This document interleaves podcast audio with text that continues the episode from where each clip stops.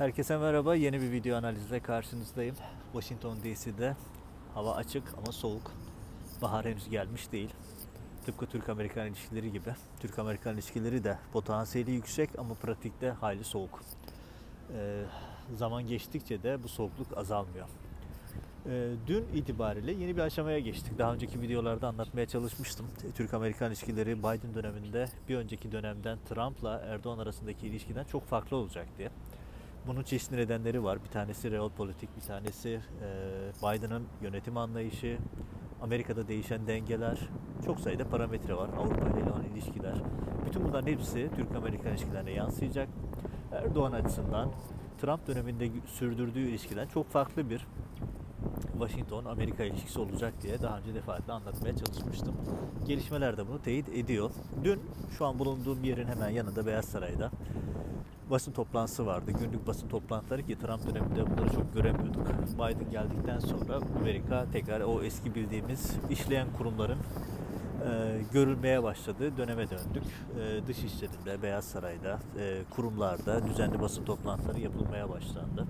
Kurumlar işlemeye başladı. Biden döneminden beri yine özelliği o. Yani biraz normalleşme dediğimde aslında o. Yani Amerika'da sistem normalleşiyor. Kurumlar arası ilişkiler normalleşiyor. Çünkü gerçekten Trump dönemi büyük bir anomaliydi. Yani şöyle düşünün, şu an bulunduğum yerde National Mall'da hemen yanımda halihazırda Trump'ın mirası olan büyük 7 fitlik bariyerler var. Hala duruyorlar. Çünkü Trump'ın mirası bu. Trump Meksika sınırına duvar örmeyi düşünüyordu ama duvarı tuttu, Washington DC'nin ortasına ördü ve gitti. Şimdi gelelim Türk-Amerikan ilişkilerine. Dün ne oldu? Dün Beyaz Saray'daki günlük basın briefinginde basın sözcüsü Psaki dedi ki bugüne kadar, yani bir soru üzerine, bir gazetecinin Erdoğan'ı henüz aramaması sorusu üzerine dediği şey şuydu. Yani bugüne kadar ihtiyaç hissettikçe önem sırasına göre dünya liderleriyle Joe Biden görüştü.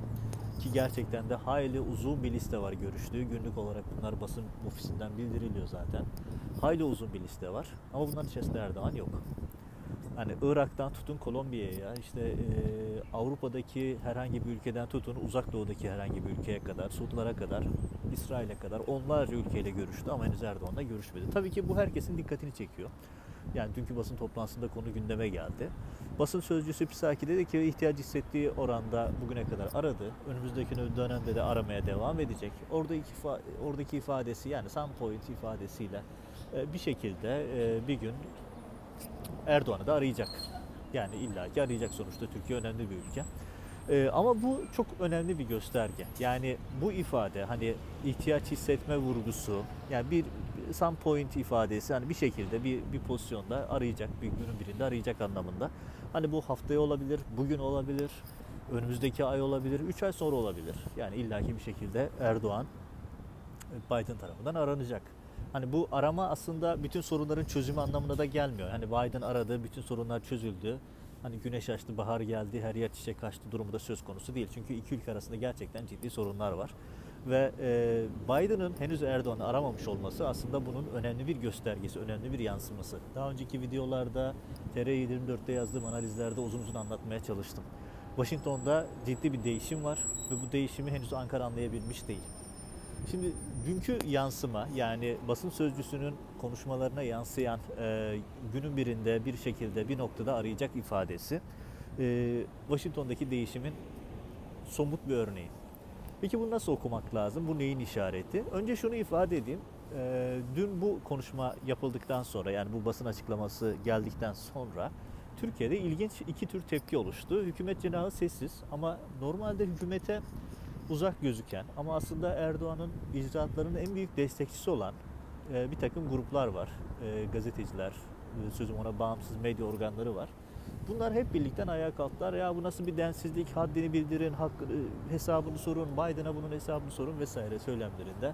İşte Biden'ın yaptığının densizlik olduğunu falan söyleyen, yani görünüşte bağımsız, görünüşte muhalif ama pratikte Erdoğan rejiminin en büyük destekçisi bunlar.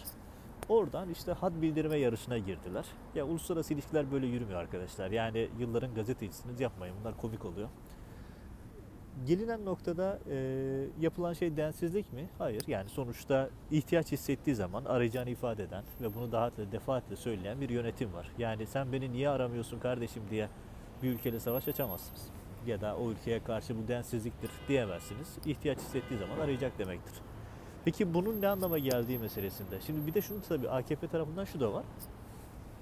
Joe Biden geldikten sonra, seçildikten sonra Erdoğan rejimi inanılmaz para harcıyor. Washington'un özellikle işte K Street bilinir. Eskiden lobicilerin yoğun olduğu yerde, şimdi değişik yerlerinde değilsin lobiciler. Yoğun lobi faaliyetlerine giriştiler. Hatta geçenlerde çok pahalı bir anlaşma yaptılar. 6 aylık için $750.000 gibi bir rakama bir anlaşma yaptılar. S-400'lerden kurtulup işte F-35'lere nasıl geri döneriz lobisi. Başka lobi şirketleri var. Başkaları devreye girmeye çalışıyor. Yani Erdoğan yoğun bir şekilde Biden'a kanal açmaya çalışıyor. Hatta yani ne olur bir telefon edelim, bir görüşelim yeter modunda çok sayıda temas var. Bu da önemli. Hatta bunun için işte Serdar Kılıç Washington'daki büyükelçi değiştirildi. Yerine Murat Mercan geliyor. Bugünlerde başlamış olması lazım. Serdar Kılıç burada AKP ilçe başkanlığına çevirmişti elçiliği. Elçilik troll merkezine dönmüştü. Ve bu da bir gösterge. Yani çok provokatif işlere imza atan bir isimdi. Onun yerine daha siyasi ağırlıkta bizzat Erdoğan'ın atadığı, daha mülayim Amerika'yı bilen bir isim olarak Murat Mercan'ın gönderilmiş olması da aslında Erdoğan'ın çözüm arayışının göstergelerinden bir tanesi. Bakalım Murat Mercan nasıl bir performans izleyecek, onu önümüzdeki günlerde göreceğiz. Peki dönelim, Biden Erdoğan neden aramıyor? Neden, ne zaman arayacak? Önce şu soruyu sorayım, ne zaman arayacak sorusunun çok bir şeyi yok. Yani kendi ifadesinde olduğu gibi günün birinde arayacak. Yani bu bugün olabilir, önümüzdeki hafta olabilir, daha sonra da olabilir. Ama bu arama sorunu çözecek, hadi aradı Erdoğan'ı, işler bitti, ne güzel falan diyecek durumda değiliz. Çünkü Amerikalılarda şöyle bir anlayış var. Daha önce bunu birkaç defa ifade ettim. Amerikan tarafının kafası net. Yani S-400 konusunda Türkiye somut bir şey ortaya koymadığı sürece ilişkilerin ilerlemesi, düzelmesi mümkün değil. Ha bir de şunu ifade edeyim. Bakmayın Türkiye uzmanı olarak geçinen ya da işte Türkiye uzmanıyım diye ekranlara çıkan ya da Türkiye-Amerika ilişkilerini analiz eden herkes bir grup liste sayıyor. İşte bu listenin içerisinde Fethullah Gülen'in olması vesaire falan. Ya Amerika'nın öyle bir gündemi yok arkadaşlar. Amerika'nın gündeminde Fethullah Gülen meselesi tamamen yargının meselesi. Beyaz Saray'ın, Dışişleri Bakanlığı'nın siyasetin gündemi değil. Ve yargı çok farklı bir denklemden bakıyor hadiseye ve daha önce birkaç videoda anlatmaya çalıştım. Amerika ısrarla şunu soruyor. Ya bir iddiada bulunuyorsanız bunun delilini bana getirin. Buna dair somut bana veri getirin diyor. Hani Türkiye'deki gibi değil. Mahkemeler sarayın talimatıyla hareket etmiyor. Burada Beyaz Saray, daha önce defaatle anlattığım videolarda Trump çok güçlü olmasına rağmen, yargıya müdahale etme çalışmalarına rağmen, Fethullah Gülen'i verelim buna bir bakın demesine rağmen mesafe alamadılar. Çünkü Türkiye halihazırda bunca yıldır 15 Temmuz iddiasına dair herhangi bir delil Amerika'ya getirebilmiş değil, verebilmiş değil. Dolayısıyla hani Türk-Amerikan ilişkilerindeki sorun listesi sayarken Fethullah Gülen meselesini saymak çok real değil. Çünkü Beyaz Saray'ın ya da Washington'un öyle bir gündemi çok yok. O yargının gündemi. Diğer mevzular S-400'ler, F-35'ler, Orta Doğu, YPG, evet bunlar real sorunlar, ciddi sorunlar. Bakın geçtiğimiz haftalarda yani Şubat ayı içerisinde 2 tane çok önemli mektup çıktı. Bir tanesi 10 Şubat'ta Senato'dan 100 üyeli Senato'nun 52 üyesi imza attı. Başkan Biden'a hitap edilen mektupta. Onun akabinde işte ayın sonunda da Temsilciler Meclisi'nin 435 üyenin 182'si imza attı ki her iki mektupta partiler üstüydü. Her iki mektupta Türk-Amerikan ilişkilerinde Biden'a çağrı yapıyordu. Antony Blinken'e çağrı yapıyordu. Evet Türkiye önemli bir ülke. Türkiye'de üslerimiz var. Türkiye bölgede kritik bir ülke ama Erdoğan rejimi altında demokrasi eriyor, hukukun üstünlüğü kayboldu, Türkiye bir diktatörlüğe dönüşüyor. Bu konuda ilişkileri belirlerken, ilişkileri düzenlerken gerekli adımları atın diyor Amerika Kongresi. Ve Biden'ın, Antony Blinken'ın Kongre'yi karşına alma lüksü yok. Çünkü Amerikan Kongresi'nde, Amerikan sisteminde Kongre güçlüdür, parayı hükmeder, yasa yapan yer. Yani Türkiye'deki gibi etkisiz, sorumsuz, ne olduğu belli olmayan bir meclis değil. Dolayısıyla Biden'ın da Türk-Amerikan ilişkilerini kurarken, Antony Blinken'ın Türk-Amerikan ilişkilerini çerçevesini çizerken Kongre'yi göz ardı etme şansı yok. Çünkü Biden'ın iddiası olan bir takım projelerde Kongre'nin desteğine ihtiyacı var. Ve Kongre bıçak sırtı 51'e 50 yani 50'ye 50 aslında Kamala Harris'in oyuyla 51'e demokratların üstünlüğü elde ediliyor. Dolayısıyla Biden'ın da kongreyi göz ardı etmek, Amerikan kamuoyunun nabzını tutmamak gibi bir derdi yok. Dolayısıyla burada aslında mevzu çok net. Yani Ankara'nın adım atması gerekiyor. Ankara'nın atması gereken adımlar bir, S-400'ler. S-400 konusu Amerika açısından pazarlığa açık bir alan değil. S-400'ler konusunda işte yok Girit modeliydi, yok komisyon kuralım, yok işte bu şöyle olsun. Amerika Trump döneminde bunu kabul ettiremedi Ankara Amerika'ya. Yani düşünün, Trump ki Erdoğan'la ilişkileri sıra dışıydı gerçekten de. Trump'a bile Erdoğan işte komisyon kuralım, S-400'lere baksınlar önerisini Trump bile kabul etmemişti. Biden gündemine bile almıyor. Zaten net bir şekilde bunun böyle olmayacağını söylediler. Yani S-400'ler konusunda Türkiye'nin adım atmasını bekliyorlar. F-35'ler konusunda Türkiye'nin kaybettiği stratejik kayıp öyle böyle değil. Yani bakmayın siz maket gösterip havuz medyası işte biz kendi uçağımızı yapıyoruz falan diyerek böyle klasik havuz yalanlarıyla sunuyorlar. F-35 kaybı gerçekten Türkiye'nin çok büyük bir kaybı. Yani biraz devlet aklı varsa F-35'e geri dönmenin yolunu bulmak zorunda Türkiye. Çünkü yeni nesil savaş uçakları sistemi, Türkiye bunun üreticisi. 10 milyarca dolar kaybımız söz konusu ve F-16'ların ömrü bitiyor. Yani Türkiye çok ciddi bir darbe yiyor. Ve şu anda Türkiye, NATO içerisindeki bir ülkeye yaptırımın muhatabı. Düşünün, yani katsa yaptırımlarına muhatap bir Türkiye'den bahsediyoruz. Ve Erdoğan bütün bunlarda adım atmadığı sürece Amerika tarafından da çok ciddi bir dönüş beklemek aslında hayal kurmaktan öte bir şey değil. Yani hani şunu ifade edeyim, Biden bir şekilde Erdoğan'ı arayacak. Antony Blinken bir şekilde Çavuşoğlu'yla görüşecek. Ama bu sorunların çözümü anlamına gelmiyor. Şimdi değişen rüzgarı, real politiği görmek lazım. Şimdi Biden göreve gelirken ne dedi? Hem yazılarında hem konuşmalarında bunu açık açık anlattı. Geçen hafta Washington'da Antony Blinken Dışişleri Bakanı bir dış politika briefingi verdi. Dış politikada nasıl bir çerçeve izleyeceğini anlattı. Yani okuma yazma bilen herkes bunları görüp anlayabilir zaten. Orada da diyor ki diktatörlüklere, otoriter rejimlere karşı özel bir mücadele stratejisi geliştirecekler. Geçen hafta yeni CIA Başkanı William Burns'un Senato onay oturumunda William Burns'un konuşmasında senatörlere yaptığı konuşmada işte onay oturumunda sorulara verdiği cevaplarda dikkat çekici bir şey vardı. O da diyor ki önceliğimiz bizim otoriter rejimlerle mücadele. Çünkü Amerika bu meseleye sadece bir dünya demokrasinin gelişimi, gidişimi vesaire değil. İşte geçen hafta Washington'da Freedom House'un yeni raporu açıklandı. Orada da Türkiye, Mali'den sonra düşünün, Afrika'da kıyaslandığımız ülkeye bakın. Mali'den sonra en hızlı düşen ülke oldu. Yani Türkiye'nin geldiği yer burası maalesef. Freedom House'un 2020 raporunda bu geçen hafta Washington merkezli bir örgüt biliyorsunuz açıklandı. Düşünün yani Mali ile kıyaslanan bir ülke haline gelmiş durumdayız. Durum bu kadar vahim. Ve böyle bir tablo içerisinde Türk-Amerikan ilişkilerinin düzelmesini, günlük gülistanlık olmasını beklemek çok hani nasıl söyleyeyim, real değil. Hayalden başka bir şey de değil açıkçası. Ve önümüzdeki dönemde de bunun yansımalarını göreceğiz. Şimdi özetle tekrar söyleyeyim. Trump yok. Erdoğan Trump'la ikili bir ilişki kurmuştu. Yine Türk-Amerikan ilişkileri Trump döneminde de iyi değildi, onu da hatırlatayım. Yani sadece iyi olan Erdoğan'la Trump'ın ilişkisiydi. Washington'la Ankara ilişkileri iyi değildi. Bakanlıklar arasında ilişki yok gibi bir şeydi. Ama Biden geldikten sonra bu değişti. Artık Biden kurumları önemsiyor. Dışişleri Bakanlığı, Pentagon önemli hale geldi. Avrupa Birliği ile önemli ilişkiler kuruyor. Ha şunu da unutmayalım. Ya ben Amerika ile ilişkilerim kötü olsa ne olur diyen bir düşüncedeyseniz dünyayı okuyamıyorsunuz demektir. Çünkü Avrupa-Amerika ilişkileri yeni bir denkleme oturuyor.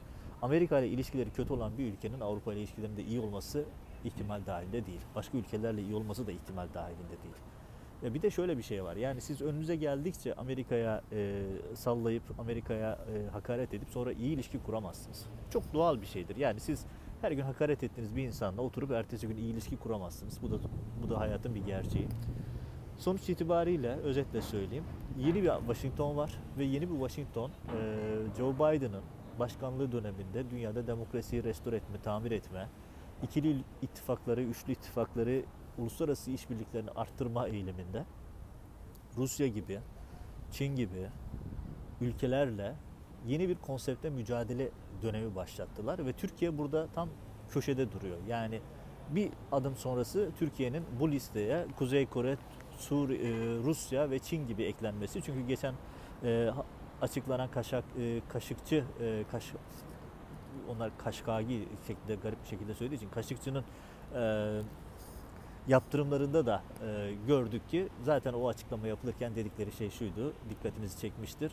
Yani biz bunu Rusya'ya karşı çıkarttık ama müttefikimiz olan Türkiye'ye karşı bile uygulayabiliriz dediler. Bu da aslında Türkiye'nin durduğu yeri göstermesinden önemli. Biden niye aramıyor dediğim gibi sonuç itibariyle oraya geleyim. Biden niye aramıyor? Biden aslında Türkiye'nin adım atmasını bekliyor. Yani Biden Amerika söyleyeceğini söyledi, durduğu yeri gösterdi.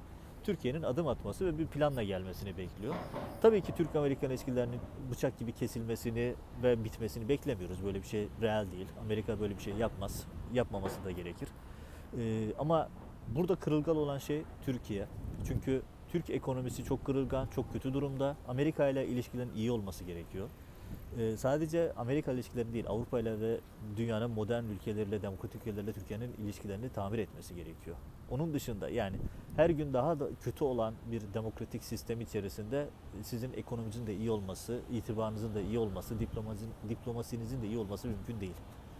Sonuç itibariyle burada aslında soru şu olmalı. Yani Biden Türkiye'yi niye aramıyor, Erdoğan niye aramıyor değil. Erdoğan neden atması gereken adımları atmıyor? Çünkü Amerika net bir şekilde beklediği adımı ilan etti. Atılması gereken adımları anlattılar. Ve adım atması gereken yer Ankara. Tamir etmesi gereken, otoriter eğilimlerden uzaklaşması gereken yer Ankara. Ve Amerika bunun cevabını bekliyor. Türk-Amerikan ilişkilerinin seyri Ankara'nın atacağı adımlara bağlı. İşin özeti bu, manşeti bu. Diğer taraflar işin detayları. Peki aramama devam ederse ne olur? Önümüzdeki günlerde ilişkiler daha da kötüleşir. Çünkü Covid nedeniyle ve bir takım teknik meseleler nedeniyle Halk Bankası davası ertelendi. Normalde 1 Mart'ta başlayacaktı. Şimdi Mayıs ayına kalmış gözüküyor ve Mayıs ayı içerisinde Halk Bankası davası başladığında ki ben New York'a gidip duruşmaları daha öncekiler gibi size aktaracağım. Tek tek anlatacağım duruşmaları. Aktarmaya çalışacağım bütün enine boyuna, perde arkasını, önünü. Şimdi iddianameyi okudum. 45 sayfalık bir iddianame. Arkasından edindiğim bir takım bilgiler de var. Ve hayli ilişkileri gerilecek, onu söyleyeyim. Çünkü Reza Zarrab biliyorsunuz Amerika ile anlaştı, itirafçı oldu. Halihazırda FBI'nin işbirliği yaptığı isimlerden bir tanesi. Başka isimlerin de olması muhtemel, kuvvetle muhtemel. Onu da not edeyim. Dolayısıyla Erdoğan'ın bir takım illegal işlerine dair çok daha önemli dosyalar gündeme gelebilir. Ve bunlar geldiği zaman Amerikan ilişkilerine, Türk-Amerikan ilişkilerine daha da olumsuz yansımaları olacak. Hatırlatın, John Bolton, Trump'ın ulusal güvenlik danışmanıydı. Hani Beyaz Saray'da Trump'ın sağında solunda oturan birkaç kişiden bir tanesi.